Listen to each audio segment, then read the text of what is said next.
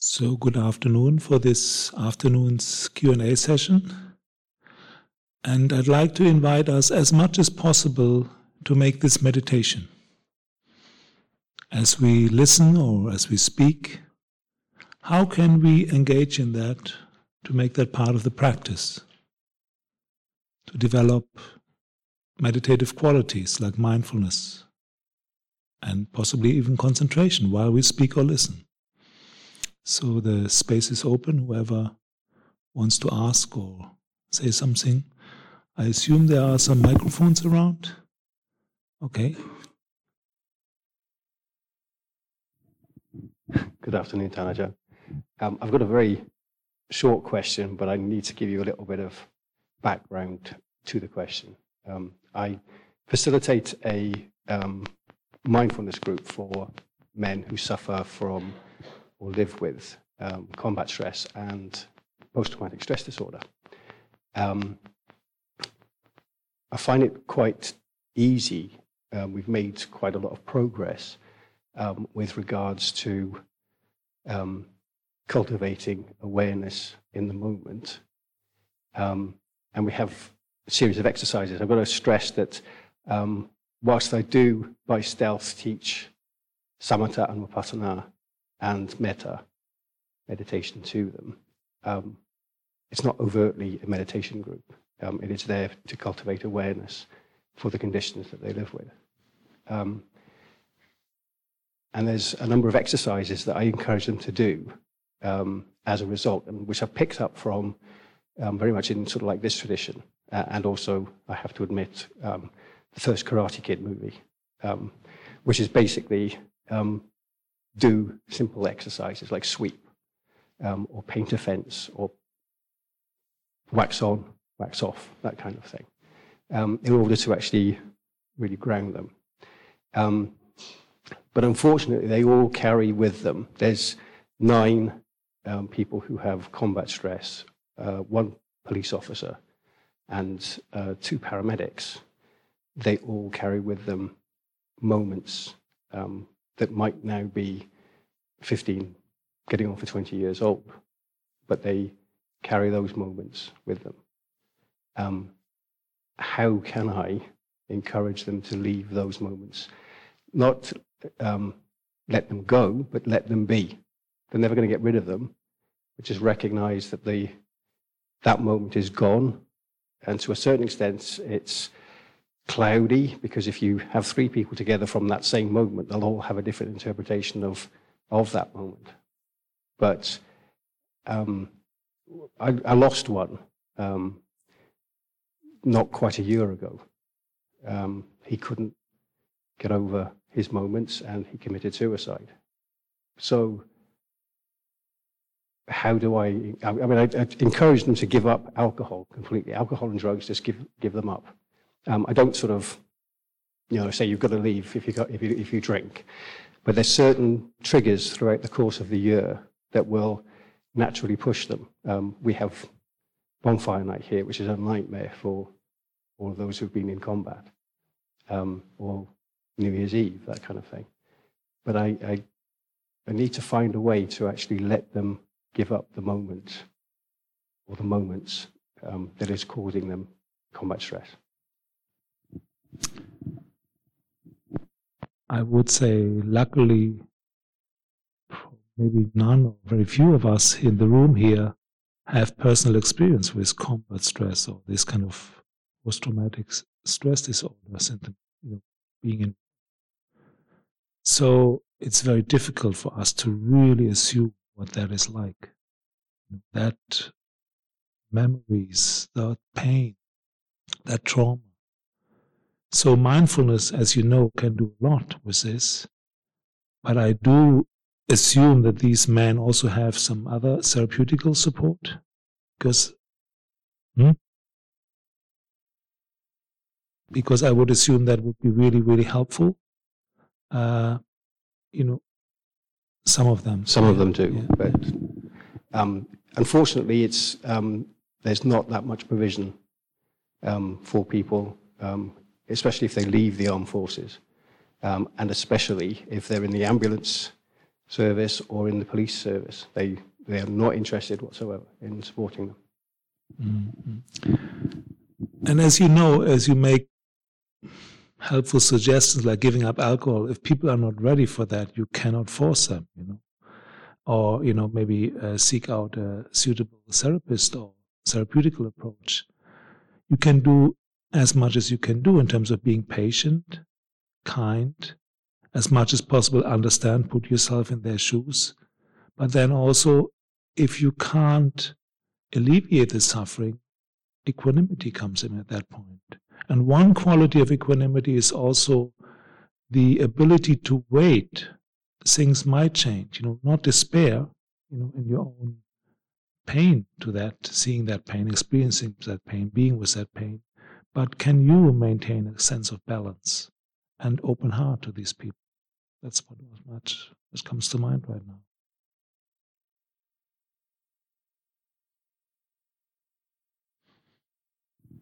Dan. Uh, this might seem a bit of a silly question. I'm having great trouble framing it, but um, I've always wondered whenever I come to the monastery, I'm tired most of the time because of getting up so early in the morning and uh, you know meditating all day. And I just wondered, what is the benefit of uh, rising so early in the morning and kind of being in that perpetual state of, of tiredness. I mean, here, it, here it's five o'clock. In, in Thailand, it's three o'clock in the morning. And that's even worse. I, I just, is there a purpose to it? And if so, what is that? I mean, first of all, welcome in the club of the people who are being tired. if you have your eyes open at times, you will see quite a few of us struggling with that at times. Now, for some, it's early in the morning. For some, it's in the after the meals. For some, it's in the evening. Generally, the idea of getting up early in the morning in the time of the Buddha in Asia, that's the time when it's cool. And also when the mind is often quite rested and quiet. You know, the busyness of the day has not yet, uh, you know, come into the mind. And I remember my teacher in Thailand, Ajahn Buddhadasa, pointed out that was also the time where the Buddha uh, had his awakening experience, where he became the Buddha. So that's the general idea, you know, like get up early in the morning when it's cool, when it's quiet also, before the activeness of the village or other people noises uh, come up. And that's turns out to be a skillful thing in Asia.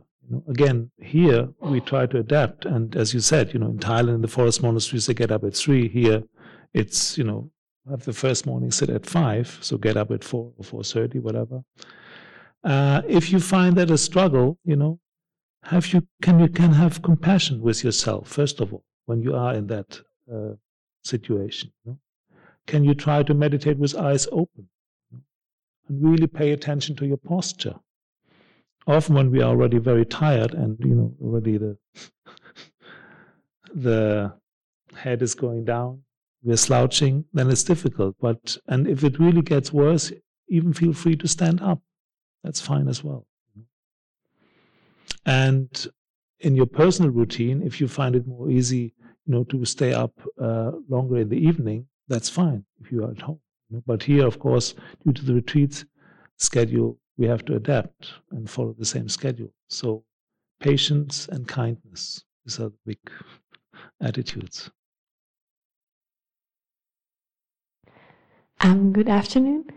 I have a question. I was, um, I know I'm very much identified with my family. Like I'm usually I'm worrying a lot about them, and it's getting more and more easy, like in the meditation sessions, to to be present and just to be in the moment. But um, I'm noticing that when I go to sleep, I'm really more present in my dreams, and I keep dreaming so much about them but I, I mean, I cannot like change what I'm dreaming. At least I don't know yet how.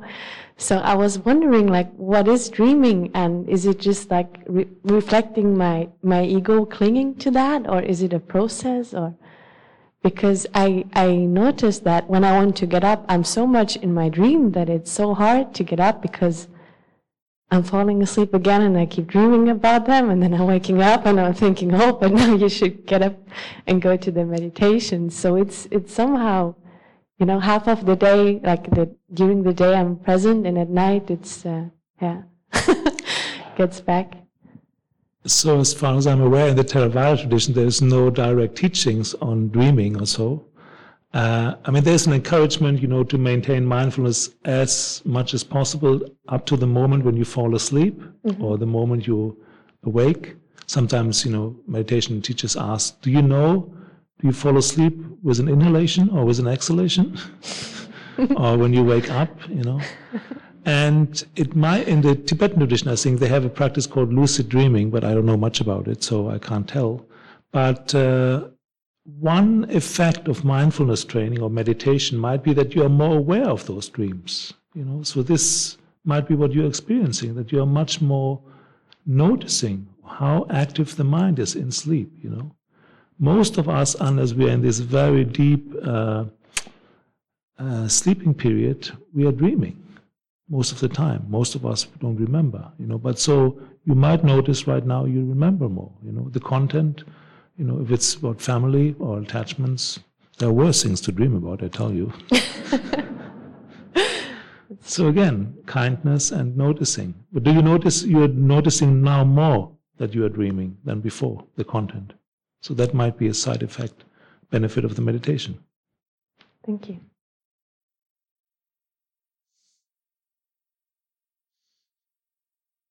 Um, Ajahn, I have a question on communities and um, in your experience over the years, um, for all of us like lay people in communities, what advice you give for um, like what cause, what are the causes and conditions for it to flourish and grow, or causes and conditions where you've seen in the past that were a hindrance, and like what you know, what what like learning can we take you know, as, as lay practitioners from that in terms of what to cultivate and what like what to be careful about? Very good question, of course. Uh, like you know, the Buddha praises the quality of the Kalyanamitta, the spiritual friend, spiritual friendship, to the highest degree that he says, you know, it's the whole of the spiritual life. And how much can we bring this into community? Partly it's about our own maturity. And I think it's also, when I watch over the years, a good teacher or leader attracts, you know, community spirit. And often in the forest tradition, there's a lot of emphasis besides community also on solitude. And somehow this monastic life in this tradition often attracts more people who are interested in solitude, you know, than rather than communal activities. Of course, there is place for community, like the communal practice or retreat times. But as you know, the Buddha emphasizes quite a bit to be silent also. You know? And as I'm quite interested myself in community, I was at times quite disappointed, you know, how little community spirit is lived. But that's, you know, due to the personal inclinations of people, you know. And I try to establish a place now myself, and I find it also difficult to find like-minded people. You know, so that question I really share, and I don't have the proper answer. You know, it's the leader of the community, the abbot or abbess, often kind of forms an inclination of the uh, members of the community. You know. I'm just at the moment observing kind of a lot of sort of certain types of stresses related to um, living in the outside in the urban environment. Work, you know, I'm not in the countryside, and um, what comes with that is a sense, know, a lot of pushing to try and, you know, make things work. You know, as I imagine I have to, to you know, to keep things ticking over. So the question is, how can we live as a successful failure in the world? I've sort of come up with that's the solution. But um, yeah, yet to be interested to hear how you would approach living successfully in the world as a fail- as a successful failure, in the sense of you know not not attaching too much to some of the pressures, but managing to keep it all ticking along. Does that make sense? I think that's a big question which also applies for us wherever we live, in the community, in the monastery, you know. How do we live skillfully? How do we really live as practice, you know? Watching our attachments, our failures. And again, how do we relate to these failures or what we judge as failures, you know? Can we bring a sense of patience to it, a kind of a sense of beginner's mind, you know? And you know, when you don't live in a uh, spiritual community, can you find like-minded people, you know, groups, which uh, local sanghas or so, which you know, sanghas in terms of meditation groups or so, you know, and I know you have that the place where you live, and like-minded people, the power of friendship, you know, and then of course finding opportunities where you maybe can go on retreats or visit monasteries or centers or teachers which uplifts you, you know, really engaging in Dharma exchange, dialogue, discussions, and so on. And again, kindness with yourself, with others who might cause you difficulties, and patience. The Buddha said, patience is the supreme or the highest practice. Cannot be stressed enough, I'm afraid.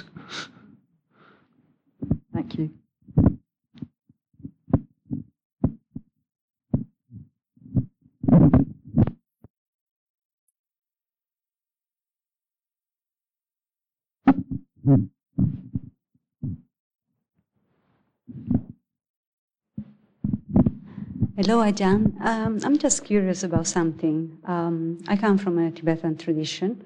Sorry to impose that on all of you, but and uh, in that tradition, uh, we are uh, very aware about the karma that you you you keep um, creating with speech, body, and mind every minute, every throughout the day, and we have the practice um, of Vajrasattva, you know, to to kind of uh, ameliorate the karma or recognize what we did wrong and uh, try, you know, to take the motivation uh, to refrain from doing the same thing over and over again. Now, I'm not very familiar with the Theravadan tradition. Do you have something similar in this tradition? And if yes, what it is? Especially about speech, when you mention Vajrasattva, or? Sorry, it's about body, speech, and mind. Uh, it's a tantric practice, but it's like atonement. You know, as soon as you cut yourself um, doing something, you have to kind of purify. Uh, to make.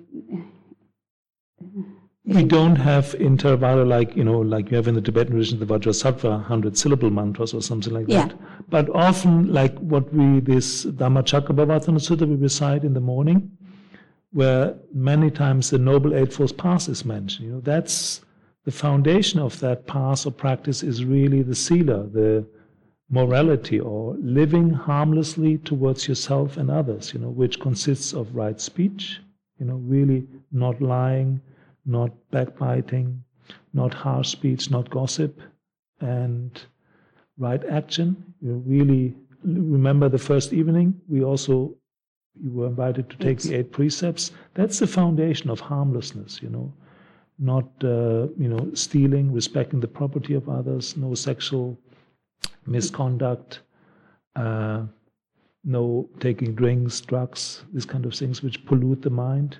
And then also what is mentioned there is the right livelihood, you know, and of course uh, the, the, the non-killing, the non-harming generally.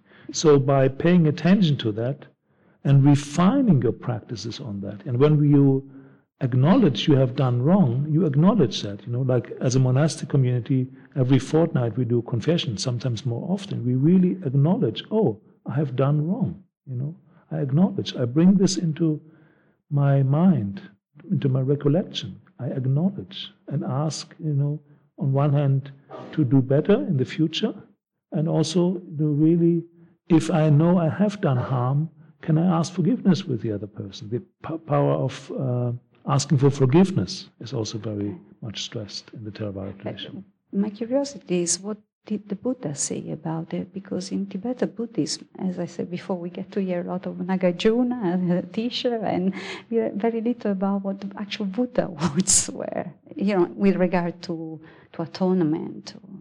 With regards to? With, when you, you catch use a karma, not, create, not creating bad karma, of course, we do take the precept, but sometimes we fail. So when you fail, just to recognize is enough. Uh, like, to, one of the practices the Buddha recommends is also recollecting your own virtues.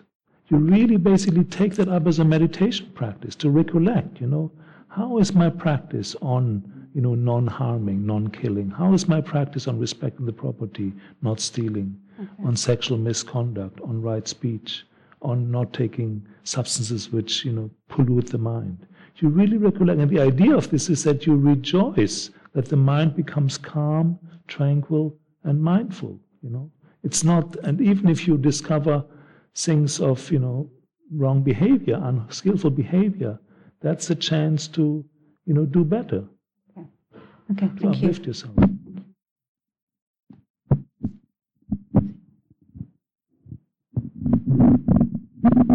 Hello, Ajahn.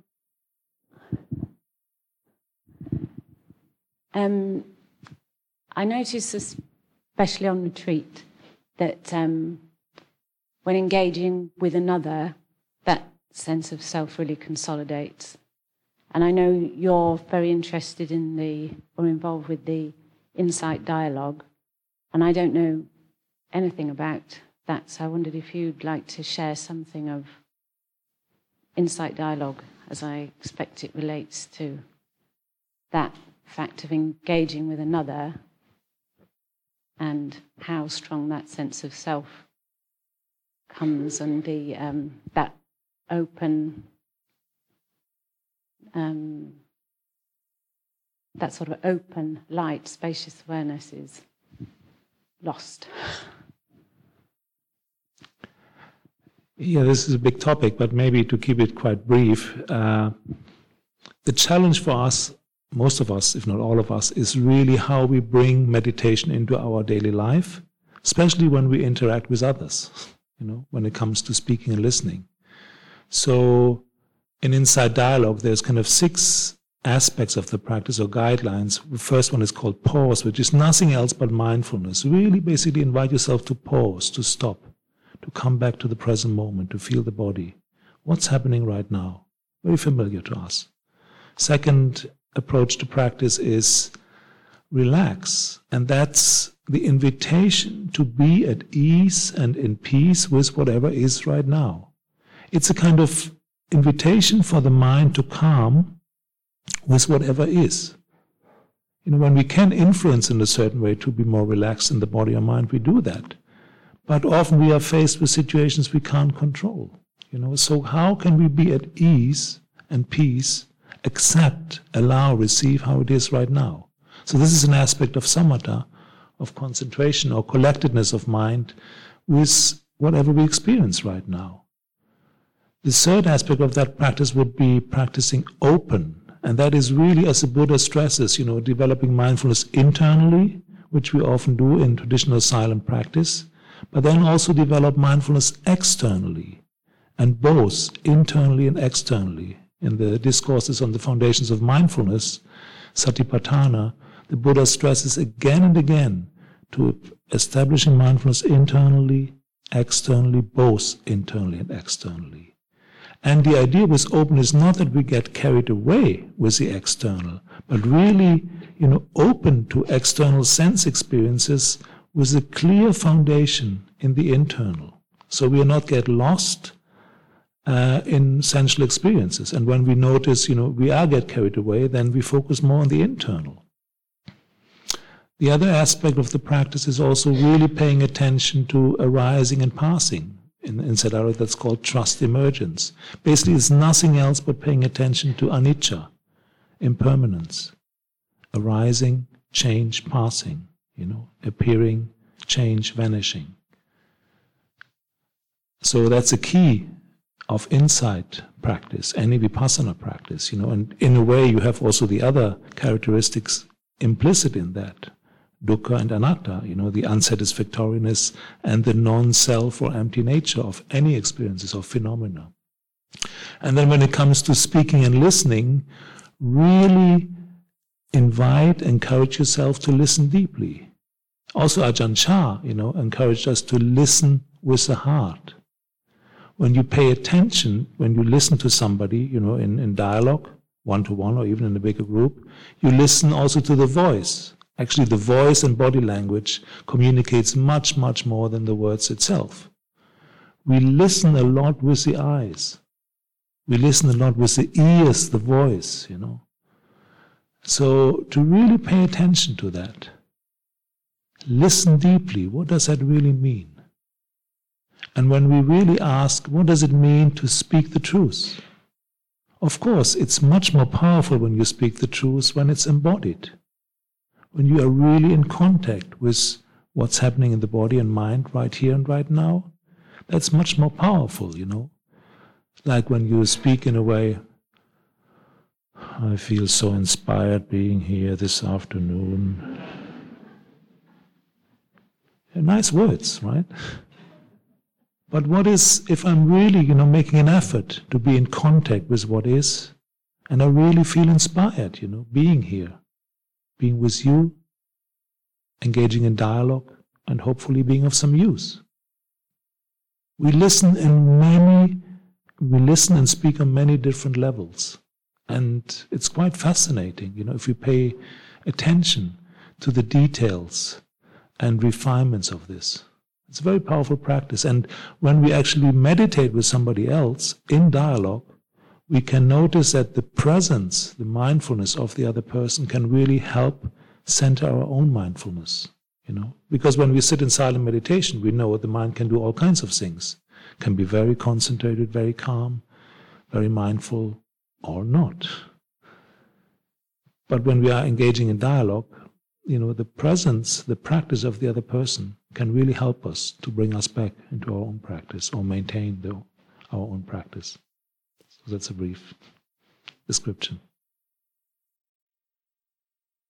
Bhante, uh, could you kindly give some guidance on how to do mindfulness of feelings meditation?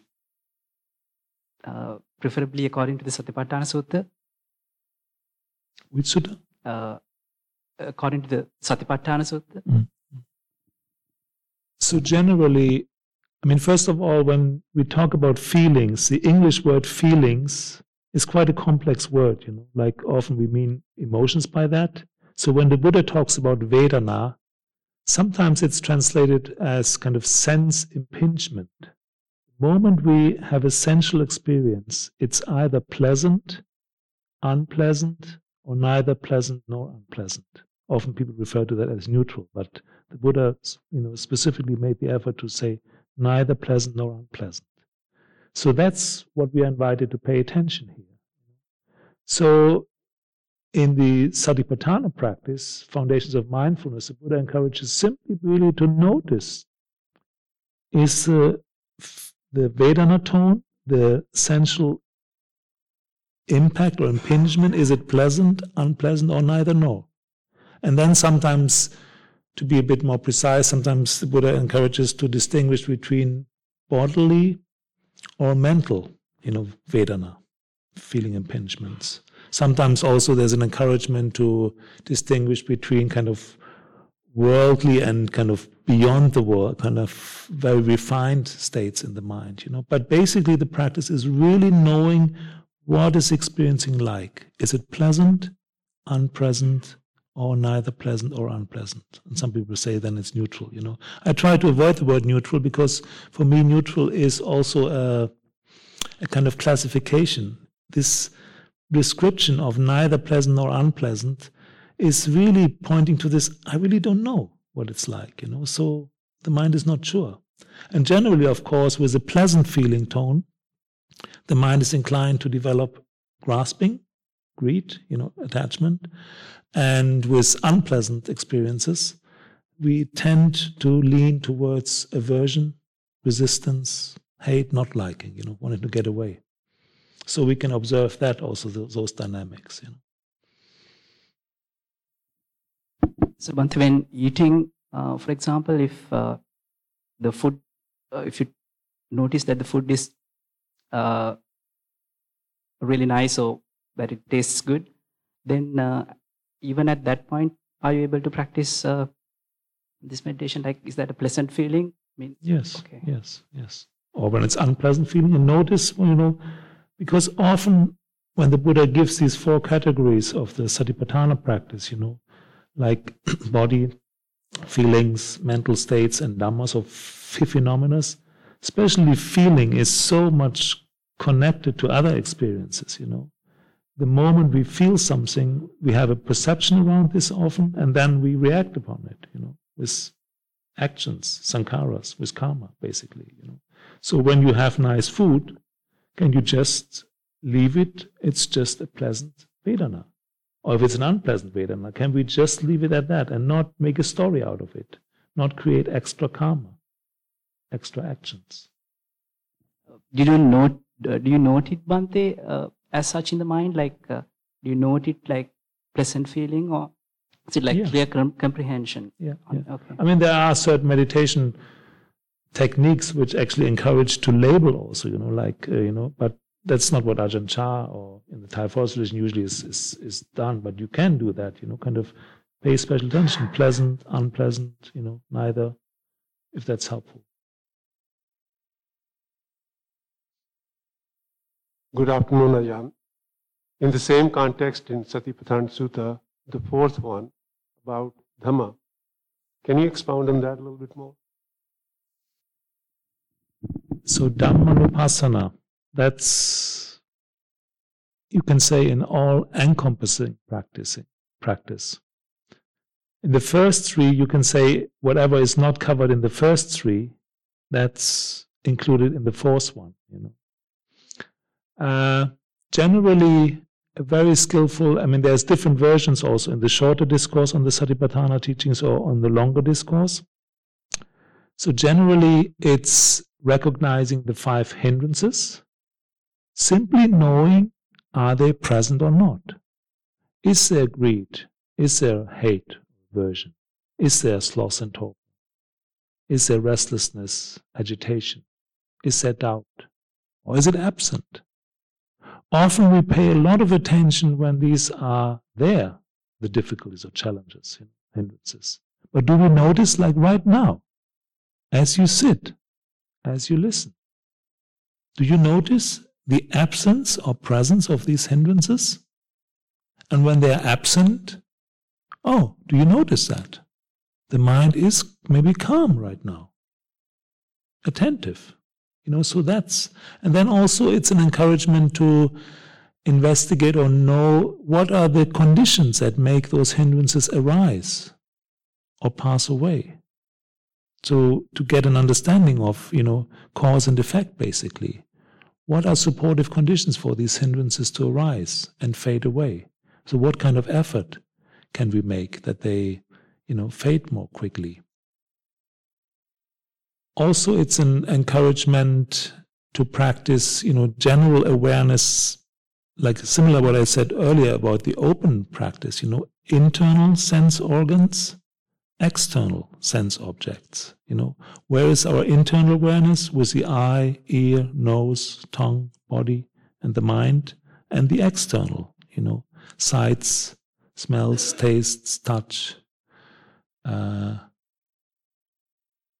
mental objects, and one I forgot. Sounds, yeah. So really noticing the internal ayatanas and the external, you know. And then also one other powerful thing which the Buddha mentions is the development of the awakening factors, those seven, you know, the mindfulness, investigation of dhammas, to uh, uh, energy, effort, rapture, joy, calmness, you know, passaddhi, uh, concentration, and equanimity. And to get to know really how these factors can be developed also.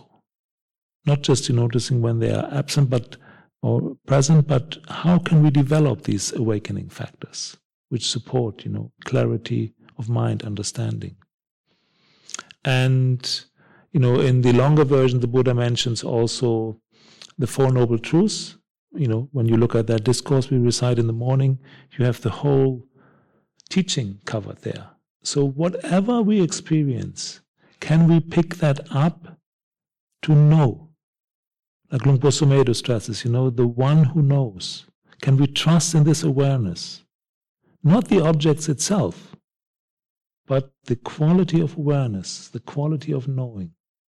So that's a lot of this uh, force foundation, Dhammanupassana. It's a big, big topic.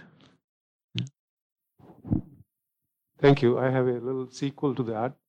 In these Satipatthana Sutta, do you practice that sequentially or do you take them one at a time or randomly? It depends. Uh, it might make sense to focus your practice on certain aspects, like especially, you know, when the mind is pretty active, busy. The Kayanupassana, the foundation on the body, is really the foundation, the anchor.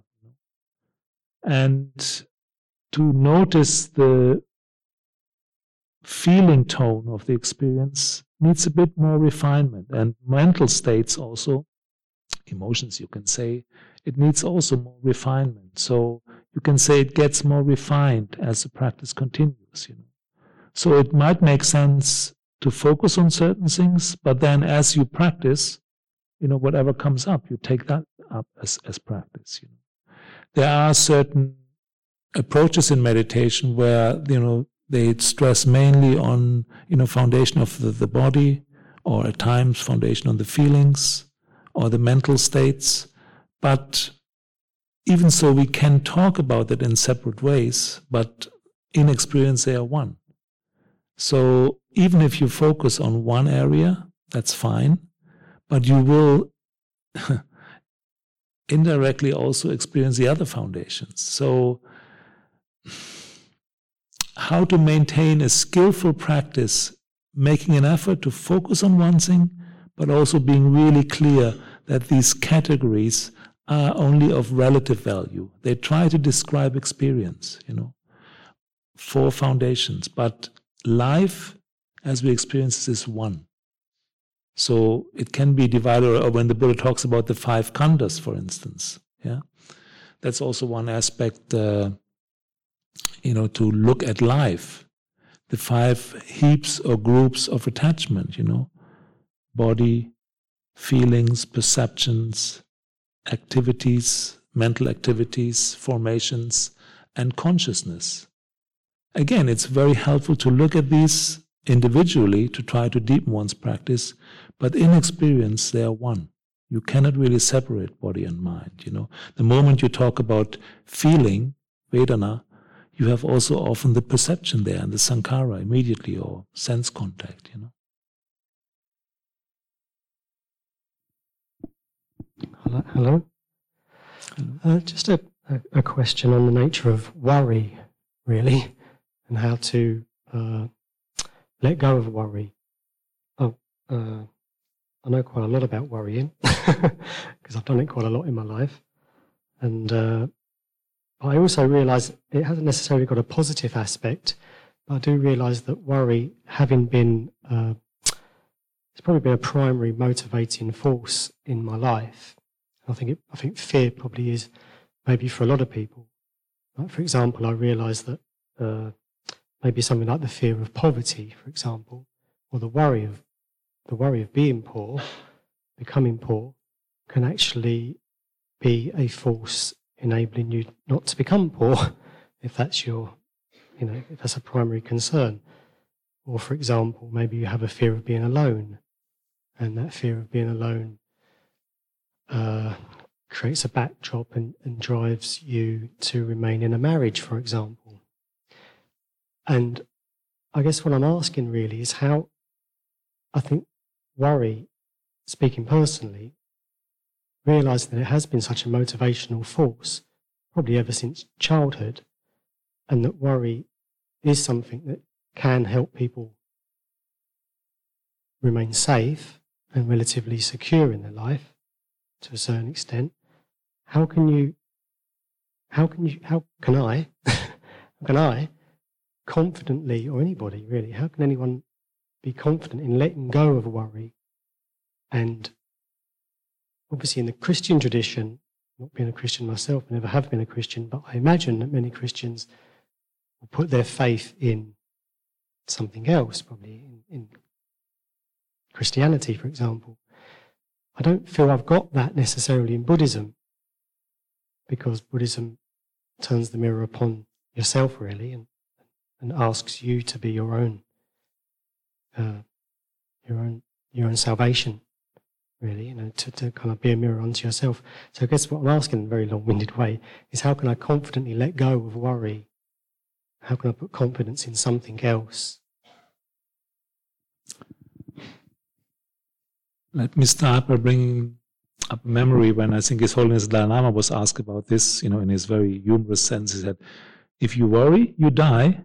If you don't worry, you die. So, why worry? Now that sounds very nice and easy, but you know how to put into practice. You know that's exactly your question. Yeah. Uh, in my own experience, again, when I notice I'm worrying, how is my relationship to that in the first place? Do I want to get rid of it? Like, is there that aversion, that resistance, which often makes the worry stronger, right? So again, can we rest in the body experience when you worry? How does it actually feel in how do you notice that? And if you do that, you kind of try to cultivate a different attitude, a different relationship to that worry, not being, you know, totally caught in your mental constructs, mental activities, but really being grounded in the body. And then another question might be, you know, where do you find some kinds of balance or security or refuge, you know? In life, orientation, you can say, you know. Does taking refuge to Buddha, Dharma, Sangha make sense for you? And if, how? How does that speak to you, you know? One foundation which Luang Por Sumedho stresses again and again now is the knowing, this awareness, the knowing of, oh, there is worry. And can that knowing lessen a little bit that grip of identification, of attachment. You know, I am worrying rather than, you know, oh, is that that, you know, experience I am worrying or is there a clear knowing, oh, there is worry in the mind? It's a very different experience when we just notice there is worry, you know. And then also, what I said before with uh, certain experience with hindrances or so. Do you notice the times when you're not worrying? Actively acknowledging those times when we are free from worry. What we often think and ponder upon, that way our heart is inclines or conditions our mind or heart. So when we often or mostly pay attention to when we worry, you know, this is where we are conditioning our mind. But right now, for instance, do you notice absence of worry or not? And do you acknowledge that, you know? And again, this magic practice of being kind and patient. Yeah. Sometimes rationalizing, you know, the worries don't help very much. It can be helpful, but sometimes when we reflect in, the, this in the unskillful way, can put more pressure onto us, you know. Oh, it's so stupid to have these thoughts again and again, you know. So that way you make it more difficult actually for yourself. Well, then, okay, this is the old habit. Can you just observe it? You know, be aware of it, be mindful of it, and it will pass for sure. But, you know, that lighter attitude with less clinging, and less clinging means often with less aversion. Sometimes letting things be allows it much more to pass away than the, that resistance, you know, I don't want it, you know. That's the general approach. Like right now, what state is the mind in? And the body? Can we pay attention to the absence of, you know, hindrances, unskillful mind states? Can we rejoice in the present moment knowing. Slightly less, uh, whatever question. I wondered about your new monastery that you you you've set up. Would you could you tell us a bit about how your approach to it is different? Because you said something about wanting to encourage a slightly different community approach. I think you said, and with your Insight Dialogue, experience. Yeah, so you know that earlier question about building community. My vision of this community, I mean, it, the name of the monastery would be like Kalyana Mitra Vihara, and the idea, and I don't know really, really how to to manage this, to be honest, but the vision is very beautiful. I think. I mean, like five pillars or foundations of practice. Like one is a traditional silent meditation, then the Dhamma study, which you know, in this context of Theravada tradition, means mostly the discourses of the Pali Canon. And then an interpersonal practice, which could be something like dialogue or Dhamma study or a practice called Dhamma contemplation, where we meditate together on a text, where really speaking and listening is part of the meditation practice. Then an area which I would like to call personal mm, development, and this is by that I mean practices and teachings which you don't find directly in the Dhamma or Vinaya of the Buddha, but which help to understand dukkha and the end of dukkha. So that they need to be compatible with the Dhamma in terms of ethics. You know, it can come from a maybe therapeutical background, from a medical background, maybe from a political. I don't know. You know, there's many practices and teachings which might be quite helpful, which to understand dukkha and the end of dukkha. You know, and then whatever happens in the community which is of relevance, can we try to make that part of the practice, you know, to integrate that, you know, rather than, you know, oh, this is difficult, I don't want to look at that, and, you know, use the big carpets to sweep the dust under that, you know.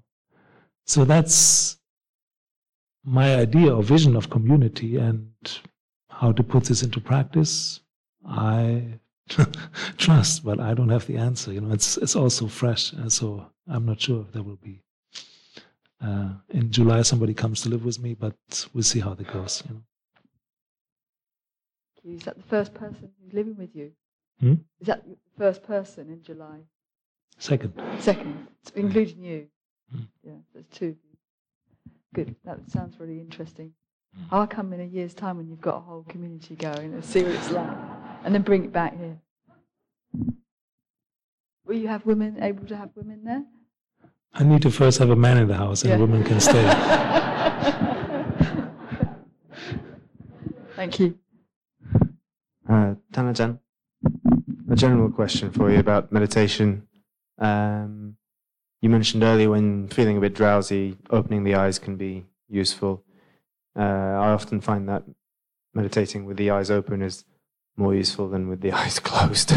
it seems that the eyes closed sort of you get some really weird thoughts into your mind more often than when you're just looking out in front of you. So, as far as you're concerned, or as far, as far as the Buddha's concerned, is there any difference? Uh, is one more conducive towards uh, uh, an improved awareness than the other? Or, uh, what are your thoughts there? The Buddha didn't mention, you know, when like sitting down cross-legged, you know, focusing on the breath or whatever. He didn't mention anything about the eyes, you know, having your eyes closed or open. Uh, definitely, as you probably know, and I know very well, when the mind is sleepy and the eyes are closed, you know, it's,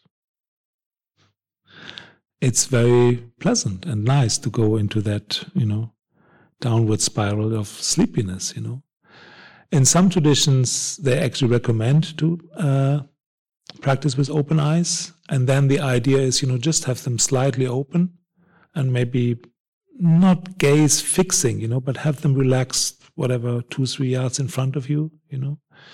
And in some traditions also, they kind of recommend you just have a kind of open, wide gaze, you know, this more in the Tibetan or Dzogchen tradition, you know. So really see what works you know, in different situations, different things might be more beneficial, you know.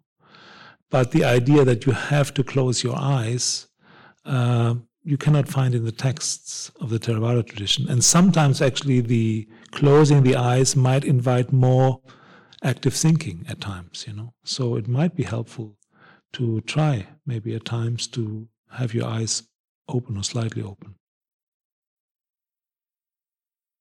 A few more minutes. Hello, Ajahn. Um, I was just wondering, we hear a lot about, you know, opening up to awareness and being able to sort of let yourself sort of go into the awareness and sort of try and leave all the proliferation of mind behind. Um, and this is sort of a question of faith because in a lot of the Buddhist texts and a lot in basically all Buddhist traditions, it's it's sort of a fact that over time um, it's been influenced a lot by cultural things and um, just just over time. Obviously, it's not what the Buddha originally taught. Like we can't fully have faith. A lot of it is can can easily date back to the time, but it's um there's no way to be sure how genuine it really is. Um, so I sort of have this issue at the moment where it's, I feel like I'm ready to sort of delve into that awareness, but I don't want to be almost like I'm I'm worried it'll be like self hypnosis, you know, like just pushing all that stuff aside and maybe all this ignorance comes in or it's sort of have to have faith that the wisdom will arise naturally by itself through the practice and then we can see through all that stuff but there's no way to determine that at the moment. It's it's really about letting go. Like how are we to think about this and how are we to push through this or yeah arouse enough faith to really make that step thank you I'd like to encourage you to notice the use of language. Push away, or maybe an inner attitude, you know, I, whatever I experience is wrong, or I need to get rid of. Did you ever hear this in the instructions? Yeah. In the practice of satipatthana, for example, when it comes to mental states or hindrances, you know, like the, what we discussed earlier, the Buddha never ever says you should never experience greed, hate, or delusion. But know it.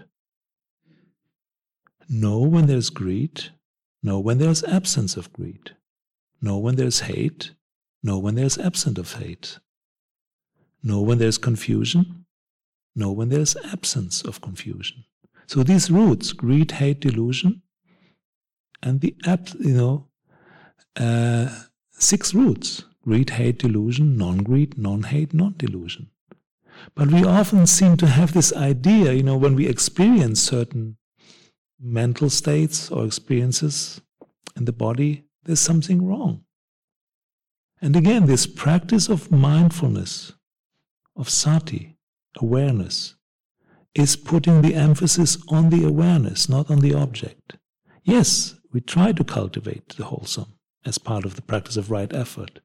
But really watch that attitude. You know, when there's something unpleasant, unwholesome, unskillful, do we judge ourselves? Do we create a story out of it? Or can we just know it? And then over time, you notice what it's like. And this is what Luang Por again and again, you know, stresses. Trust that awareness, not the content of the awareness. one brief question if we have three minutes or so. Hi, Ajahn. Uh, I'm interested about the quality of equanimity, uh, and it seems to me that it's achievable in the silence only. Um, I'm coming from a fact that if you do not know a word in an, another language, how could you be with the right effort or right intentions or understanding. Would you share with your own experience, if you don't understand something in Pali, for example, and there are a few interpretations, how do you deal with that? Thank you.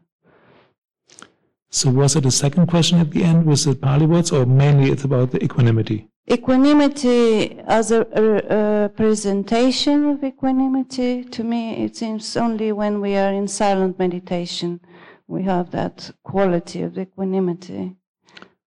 Okay, that's a start, you know, but again, can you be only equanimous when you are silent? A lot of our life is not silent. It depends what you do, you know, how you live, you know. So this is really how can we bring even mindedness the vicissitudes of life, the ups and downs, you know, can we be equanimous, balanced, peaceful? Like what I said earlier, you know, my teacher in Thailand, Ajahn Buddhadasa, he stressed the quality of equanimity is sometimes facing dukkha, suffering, which we can't change at the moment, but we have the patience to wait, not to despair. And often, you know, equanimity is taught in the context of the four Brahma Viharas, the four divine abidings. And they really, it really goes together with the quality of kindness, friendliness, compassion, and sympathetic joy. So when you look for these three qualities, it will be much easier to develop an attitude of equanimity. When there is friendliness, when there is compassion, being in contact with the suffering of the world, not turning away from, and being also in contact with the joys, the happiness, the wonderful things in the world, the happiness of others as a source of, you know, one's own happiness. That helps to develop these qualities. Very good question. Thank you very much. Yeah. So just let's continue with half an hour, uh, not half an hour, sorry, half a minute of silence. Thank you so much, and may our practice benefit many beings we come in contact with, not just here in Amaravati, but when we go home and live these practices in our daily lives. Thank you.